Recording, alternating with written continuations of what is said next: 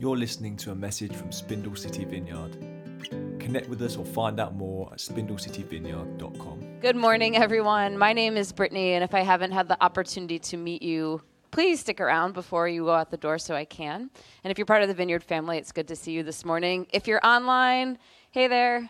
It always feels weird talking to a screen, but it probably feels just as weird watching on the other side. But we've got some devoted folks like Rob that are online, so it's good to be with you virtually because that's sometimes the best that we can do.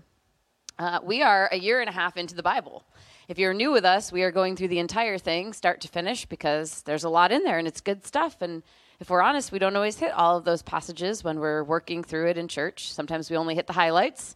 And so we're going through all of the valleys or the not so high lights as well.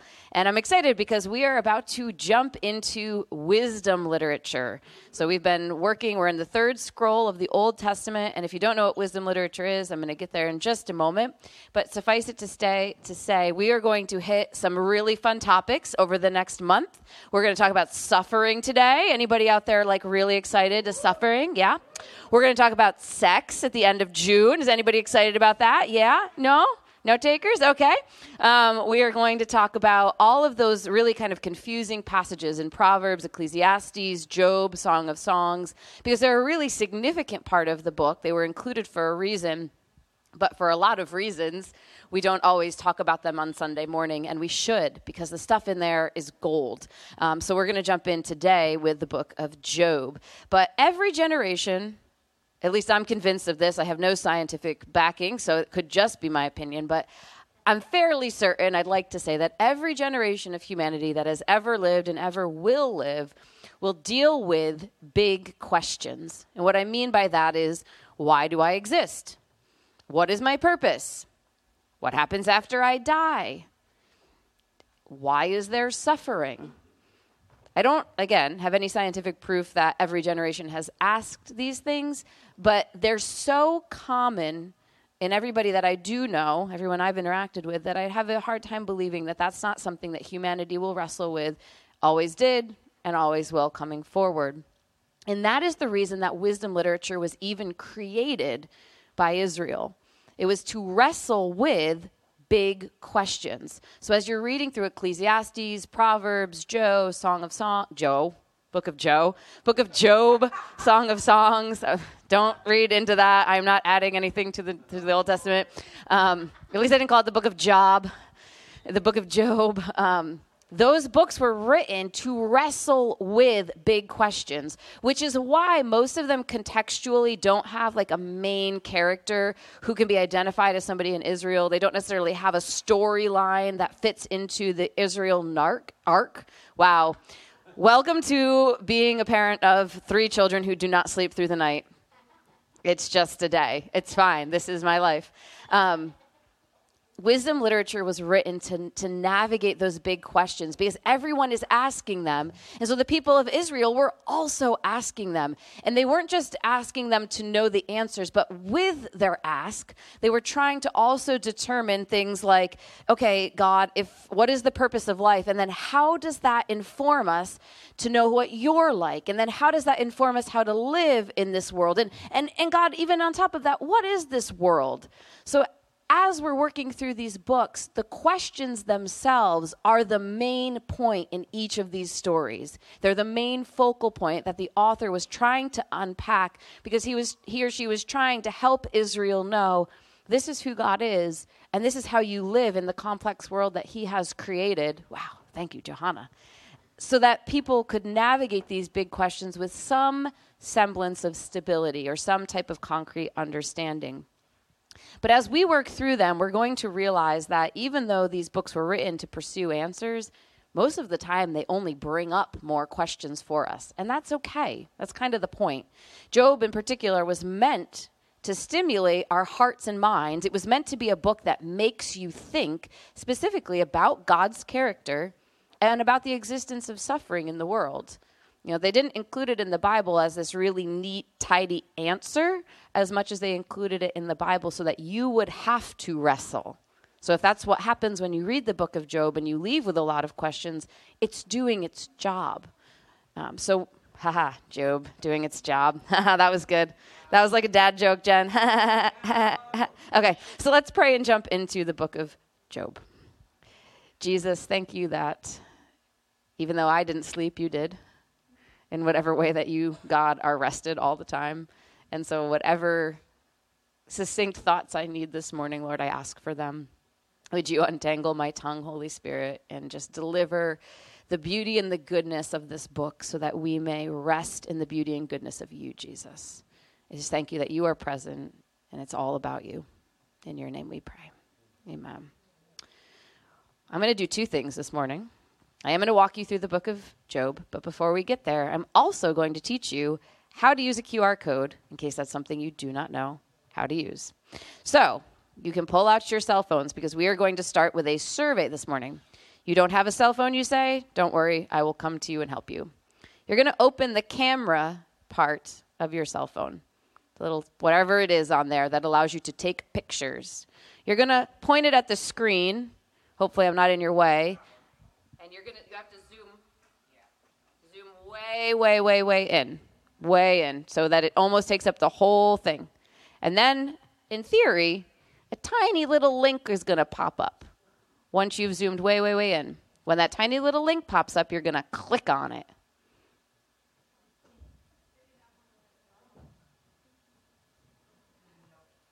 Joe, can you pop the lights off on the stage just for a sec? Mm, just the headlights, just the first one. Yep. Try it now. See if it works better now that it's darker. Zoom way, way, way in so that it's almost the whole size of your screen. And you're going to click on it, and it's going to open up a survey. I'll get out of the way. A sur- survey about suffering. All right. One person has it. I'm going to come over to you, Barb, with my phone. You're just going to rank these statements from 0 to 10, from completely disagree, which is 0, to 10, which is I completely agree. If you're having a hard time connecting with the front, the one in the back is a little bit clearer. We're going to give you two minutes to answer these, and then we're going to come back together and take a peek at the results. And we're back. Johanna's going to pull up the live results, which are probably going to be really small, so you may not be able to see them. But based on the questions, we're looking at the concept of, of suffering. And so, for most of you, this is actually really, this means I think we're doing well. Um, agree or disagree, God blesses people who obey him and punishes those who don't. Most of you lean on the side of disagree or you're not entirely sure. Suffering is the result of sin in your life. Again, it lands more in the disagree category. Same with God uses suffering to discipline me and teach me lessons. Out of all the questions, that's the one that people are most like, maybe that could happen. I'm not positive about it. And then the last is the existence of suffering makes it hard for me to trust God. And that's the lowest, which is also, to me, is a really good discipleship indicator in our church. So that's really good. Hold on to all of these. Joe, if you don't mind just popping the light back on. Thank you. Um, Job is a curious book because if you've read any of it, if you've read the beginning, the middle, the end, the whole thing, you would probably come to the conclusion that suffering is the primary topic of Job. Agree to disagree? Agree? Yeah. That's what it looks like from a face value. You're like, Job has a lot of good stuff, and then he loses all of it, and the most of the book is him talking about all the things that he's lost. But in reality, it goes a lot deeper than that. And so, in order to understand that, you have to have a really good contextual and literary and historic understanding of the first two chapters of the book because they set up the whole thing. So, in the prologue, the first thing that happens is we're introduced to this guy named Job. And this guy loves God and I don't mean like he shows up to temple on Sunday. He's not even an Israelite. He may have even lived before Israel was even a nation. We don't have any idea where he falls on the timeline. There's a lot of debate over that. But suffice it to say, he loves God so much that he even makes sacrifices for hypothetical sins that his kids may have committed just to make sure that he's always in good alignment with the Lord. Job 1 1 says, There was a man in the land of Uz whose name was Job, and that man was blameless and upright, one who feared God and turned away from evil. And so the author sets up this really beautiful picture of who Job is, of his character. But he also sets up this image that because Job is such a good guy, because he obeys God, listens to him, that God has then given him a really, really good life, right? He's got a, a family where all his millions of children, it's not millions, but there's a lot of them, they go to each other's houses every night to have dinner and they don't fight. Like, that's a miracle if I'm if I've ever seen one. He also has a lot of camels and a lot of donkey, and he's he's got a lot of money. He's really wealthy. He's really comfortable. He's got a really what we would maybe call a, a good life. He's got a really comfortable life.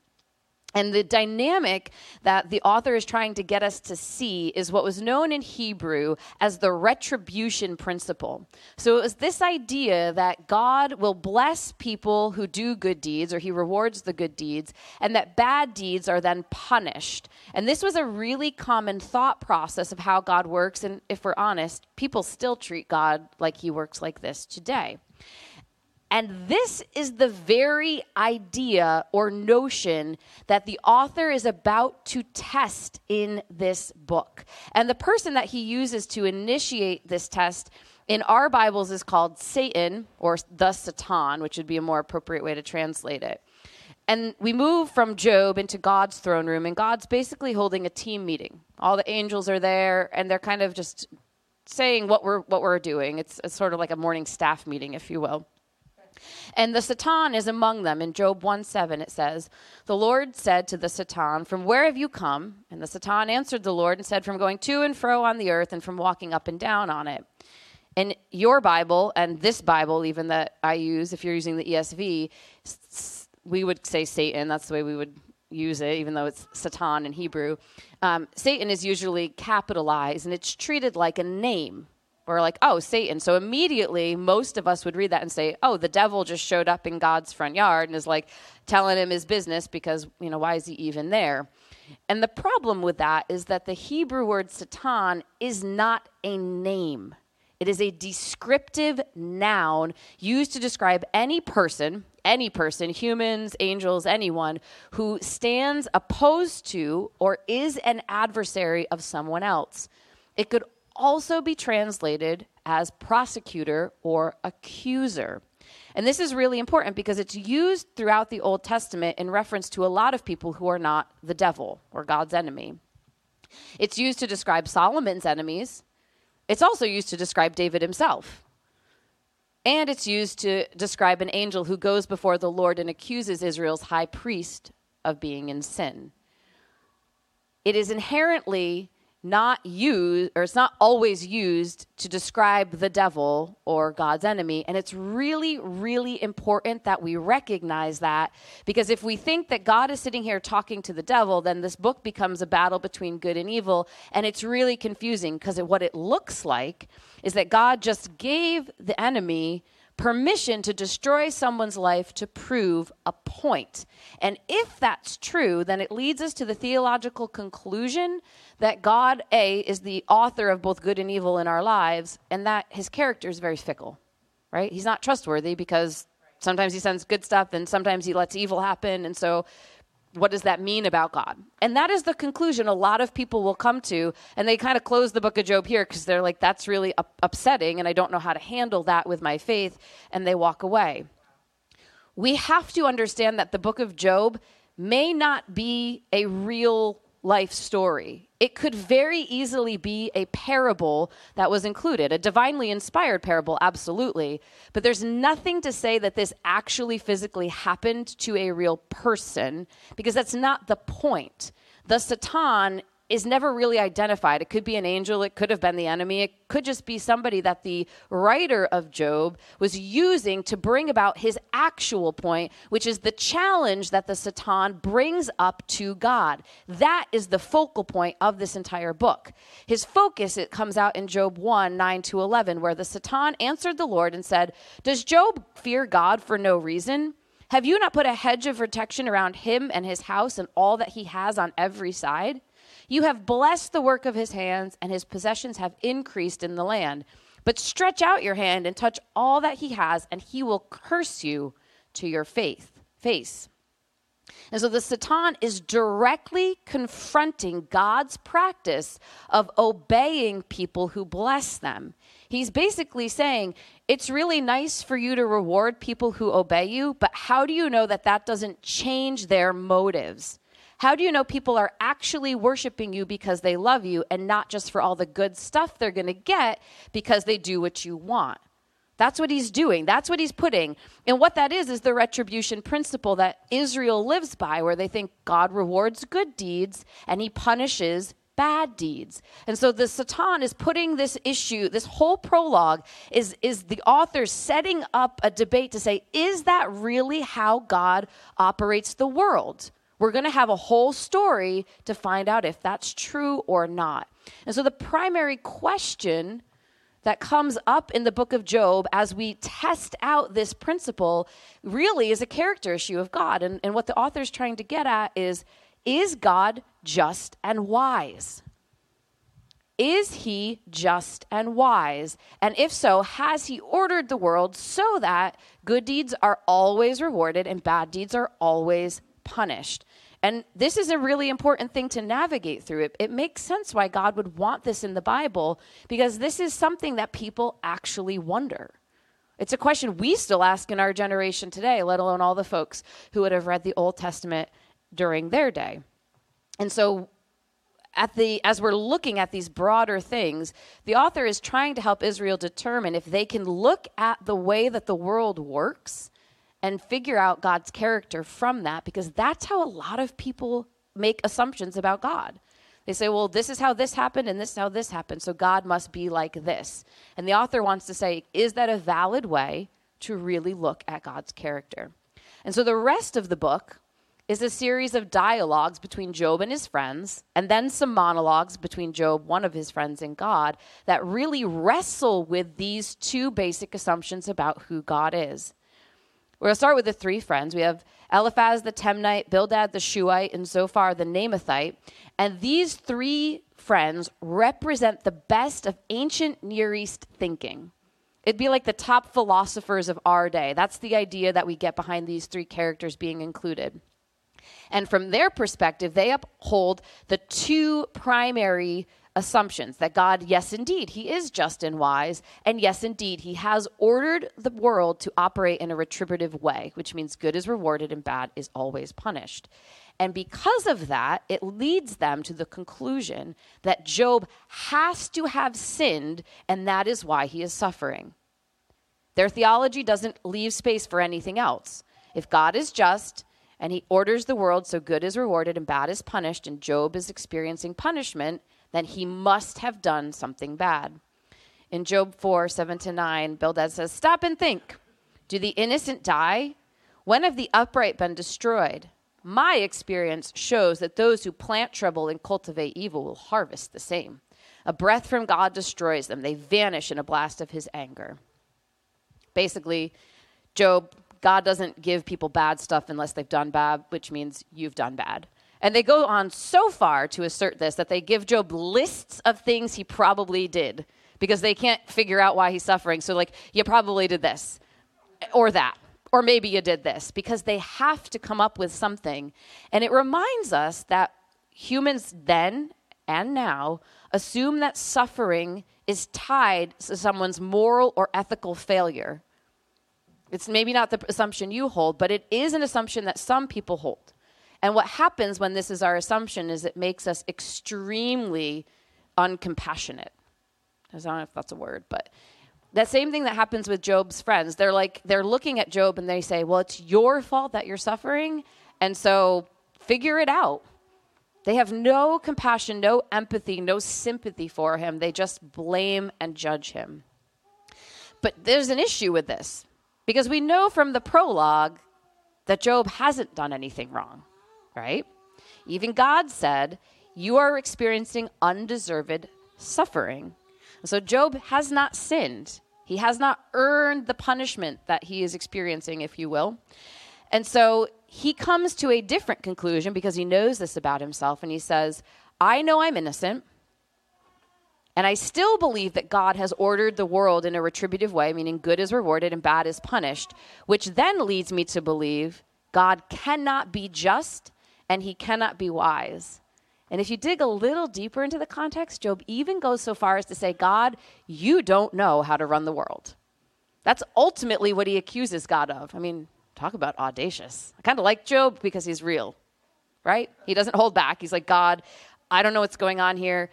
This isn't working. You're messing up somehow. And if we're honest, we probably all have said something like that to God at some point. And if we haven't said it, we've at least wondered it. And so in Job 9, we hear him. He says, So who am I that I should try to answer God or even reason with him? Even if I were right, I would have no defense. I could only plead for mercy. And even if I summoned him and he responded, I'm not sure he would listen to me. For he attacks me with a storm and repeatedly wounds me without cause. He will not let me catch my breath, but fills me instead with bitter sorrow. And this leads to a second assumption that people make about suffering and that is that God is the cause of both good and evil in our lives. Because in Job's mind, God is the one who's doing all of this to him. And a lot of people believe that. They look at natural disasters, they look at things like cancer, and they they don't know how to rationalize it any other way than to say God is doing this to me. And it makes God seem really unsafe. And so they build walls against him because they don't they don't trust him. And if we're honest, why would you if you had a friend that kind of was like nice to you sometimes and mean to you for no reason at other times, you wouldn't be friends with them for long. And this happens to large parts of humanity who just cannot understand why suffering exists. And the only reason they can come up with it is to say God does both. God does good and God does bad. And so we're not only witnessing Job's crisis of faith as we read his book, but if we're being honest, we can see other people's crisis of faith in this book. Maybe even our own at times, where we have wondered, God, I, I don't want to give up on you like Job doesn't give up on you, but I'm not sure I can trust you. So I'll keep showing up, but I'm not going to be vulnerable. There are lots of people in the church who live like that. Our pain is so tremendous we don't know where it came from, and we think God did it, that we just shut down to Him. But we don't stop showing up. We just kind of stay in this uncomfortable and awkward place. Elihu is the last to speak out of all these groups. We've seen all of them go. And he's the youngest in the group, and he waits to put forth what is ultimately a more nuanced opinion of God. And it's really about God's justice. Whereas the older three friends think that God's justice is very black and white, Elihu says, well, I think maybe there's more to it than just he always gives good to good and always gives bad to bad. He believes that God's justice, or that suffering, excuse me, is used by God like a tool to warn people or to teach them a lesson um, or to build character. And this is the assumption about suffering that I hear the most today. I have literally heard it this month, where people say, I am going through this really difficult thing because God is trying to teach me something. Has anybody else heard that or even said that? We can own it, right? Yeah, we did. Bless Elihu. The man goes on and on and on. You can tell he's young. I can like I feel like I can relate to Elihu. Um, in Job 36, 8 to 12, he says, um, people if they're bound in chains, if people are, are suffering and caught up in a web of trouble, God shows them the reason. He shows them the sin of their pride. He gets their attention uses suffering to get their attention, and commands that they turn from evil. If they listen and obey, they will be blessed with prosperity throughout their lives, and all their years will be pleasant. But if they refuse to listen to him, they will cross over the river of death, dying from lack of understanding. So Elihu has a little bit more of an opinion on justice, and he says God uses suffering like a tool for our benefit. He uses evil to bring out good in us which is still confusing when we think about what Jesus is like. And yet, this is, in my opinion, the most common assumption people make when they're trying to rationalize why suffering exists. It must be so that God can teach me something for my good. And it's easy to see at this point why the book of Job is timeless. Because even as you're reading this unidentified time when this was all written, we don't know if it came from Moses or if it came from the monarchs or it, there's no idea, there's no defining character about when this was written. It could be the oldest book in the Bible, honestly. This this understanding, this wrestling, this trying to figure out God's character and his goodness and how he ordered the world and how suffering fits into all that is something that all humans try and know because it's some, suffering is so uncomfortable. It just it takes control out of our lives which is something we so desperately want. And so the book of job is timeless because the reasoning that we come to to explain suffering or to give it some type of foundation still exists today. All three of these assumptions are still things I see on Facebook or I hear in conversations with people, which is why why we have to pay such careful attention not just to the beginning in the prologue, but to when God speaks. So chapters 38 to 42.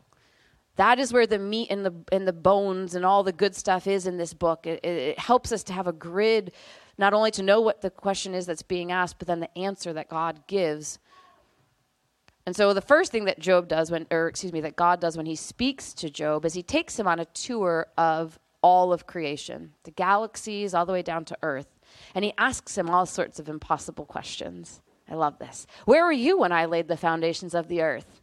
Have you ever in your days commanded the morning light? Where does light live? Or where does darkness reside? Can you lead out a constellation in its season? Can you make lightning appear and cause it to strike as you direct? 100% toddlers ask questions like God. Why is this? I have no idea, child. Um, impossible questions, absolutely. But through this grand tour, God is reminding Job that he, God, has a perspective that is broader and more infinite than humanity could ever grasp. And this is important because he says, Job, you can only see the natural world that you live in. And even in that natural world where you reside and dwell, you don't know everything about what's around you. And that's, that's true for us in this room. I can guarantee to you that Oscar knows way more about science than I ever will. Joe knows way more about houses. Misty can fry chicken a hundred times better than I can that I don't even try. Like, there's things in this room that each of us knows better than the person around us, and we all exist in the same plane, right? And so God's saying, you have such limited understanding of the place where you dwell. How could you even begin to imagine all the complexity of the rest of creation? And if you can't understand that, how can you possibly think you can define justice and wisdom? You can't, Job. Think of it this way. In our house, I have a rule, we, Tim and I have a rule where we don't throw toys. Bad things happen when toys get thrown, unless it's a baseball outside. If our children throw toys, which they know is not okay, they lose it for the day. It goes up on a shelf, and that's where it resides. However, if one day I was sitting with my kids and I, out of the corner of my eye, saw smoke coming from the kitchen and I got up and grabbed a dining room chair and I threw it and broke a window, my children would immediately know that mommy broke a rule and that mommy should be in timeout and that chair has to go up on the shelf. However, what dictated me breaking my rule was seeing danger and knowing that the only way I could get my kids out was going to be through that window. And so, in that moment, the moral and ethical choice or decision, the better choice, would be to break my own rule to protect my children. There are times, at least in my kids' perspective, that would make me look like a hypocrite if they didn't see the fire, right? They couldn't see it, they didn't have a broad enough perspective. So, it just looks like mom broke a rule for no reason. The reality is, God sees so much more than we see and always will, which means there are times when we just cannot understand why suffering happens. We just don't know because our perspective is not broad enough to understand God, why is this happening? He says, You just, you're never going to be able to get it. You only see this teeny tiny bit. I see everything all the time. I am managing everything all the time. And so when you look at something and think that's morally suspicious or that's just wrong, God, he says, it may look that way to you, but my perspective is entirely different. And and you only have a limited perspective, so you, you're never going to be able to fully judge what is good and what is bad. In fact, that is the original reason that Adam and Eve took the fruit. They wanted the right to judge that. We want the right to be able to say, this is good and this is evil. We want to be able to do that. And part of following God is giving that back to Him. Humanity was never able to manage that. There's a lot God gave us that's good. He did not give us that right. The second thing he does is he introduces Job to two wild and dangerous parts of his creation the behemoth and the leviathan. In most of scripture, behemoth is used for domesticated animals cows, chicken, not chickens, cows, goats, and uh, horses. The description here reminds me of a hippo. I mean, it's like an ugly hippo. It sounds like a dino hippo kind of mashup. It's got like a really big tail, but suffice it to say, I read behemoth and I think of a hippo. The next thing that he describes is the Leviathan. And this is a really common image used in all ancient Near East texts. It's not just something that the Israelites talked about. You'll find it in Egyptian literature, etc., etc.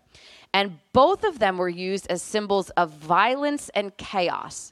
So if you came across this, it was especially in seafaring people, the Leviathan was this idea of like the chaos of the sea that they could not control because the sea is chaotic. Like a kraken, yeah or the Loch Ness monster. Every generation, every tradition has some version of this.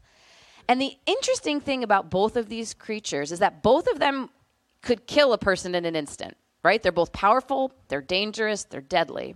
And God does not describe them as evil or bad at all. Ooh, we got a strobe light effect going on. Instead, God actually says, I am proud of the power of both of these creatures and I love them.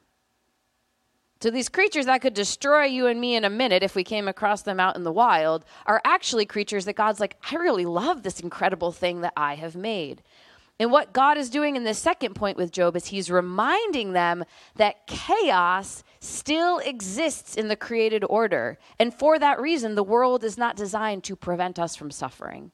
There are just natural things that happen. If I go around and whack a wasp's nest and get stung a dozen times, God didn't send that against me. I just made a really poor decision, right? And that's not God being bad. He's not punishing me. It's just the reality of living in a world where chaos still exists if we go back to the garden, the idea it's okay, Joe. I don't I don't need that. That's super bright. Um, it's fine. Uh, if we go back to the garden, what we find is that God says, "I have put perfect order in the garden. Now go forward and bring that order to the rest of creation." And the idea is that humanity was supposed to be order bringers. But because we chose to disobey God, we just thrust ourselves into the chaos instead. And now we live amongst it. And the only way we can bring order back is by following Jesus and bringing his kingdom wherever we go. But the idea is that what he's basically saying to, to, to Job is that my world's not designed to prevent you from experiencing pain and suffering. It's going to exist concurrent with you living. And so we get to this point where, at the end of it, ultimately, God responds to Job's accusations by saying, I'm always good, but my sovereignty, the way that I order the world, how all of this works is too complex for you to ever fully understand. And that's it. That's the answer God gives on why suffering exists. That's the answer he gives about his justice and wisdom. That's that's the period. And we would like for it to be far more elaborate. I would like for it, yeah, right? Dot, dot, dot, Terry. I would like for it to be very black and white because if I knew why suffering existed, I could do everything in my power to avoid it. But that's not what God says. He says, My thoughts are nothing like your thoughts in Isaiah 55, and my ways are far beyond anything you could imagine. For just as the heavens are higher than the earth, so my ways are higher than your ways, and my, ho- my thoughts are higher than your thoughts.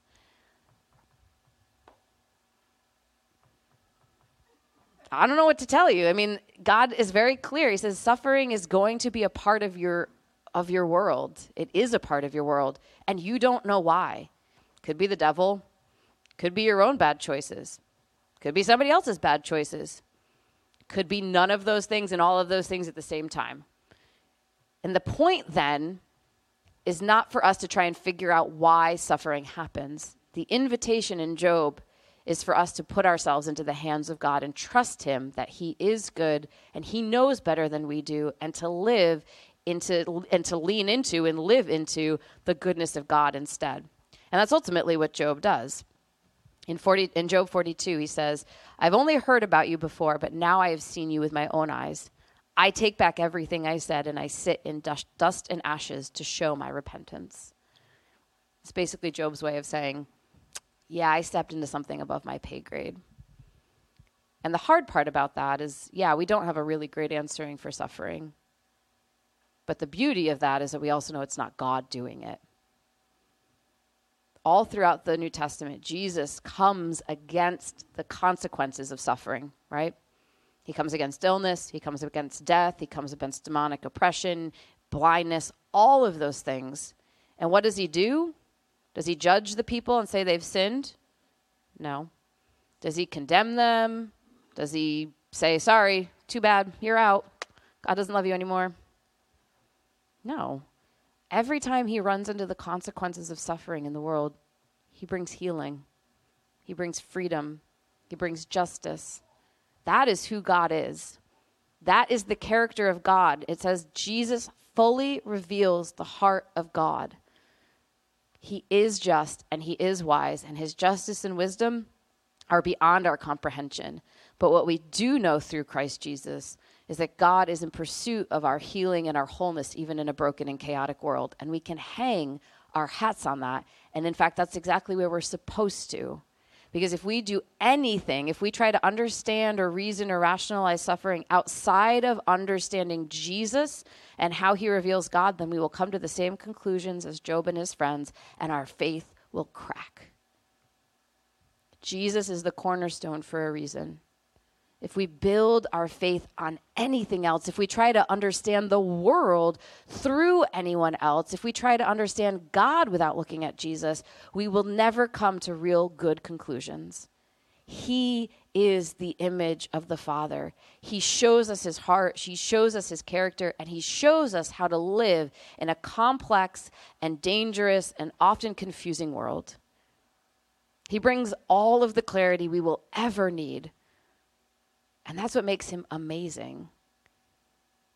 Jesus is exactly who we need to understand everything. And what we cannot understand, we can look to him and trust that he loves us and he is good. So, yay, the book of Job. It's fun. Way to go on a warp tour with me because that was fast. But that is the reality. We cannot look at it to understand suffering. We look at the book of Job to understand God's goodness to understand that God is greater than we are, and we can lean on that. We can live into that. so we're going to move into ministry time now.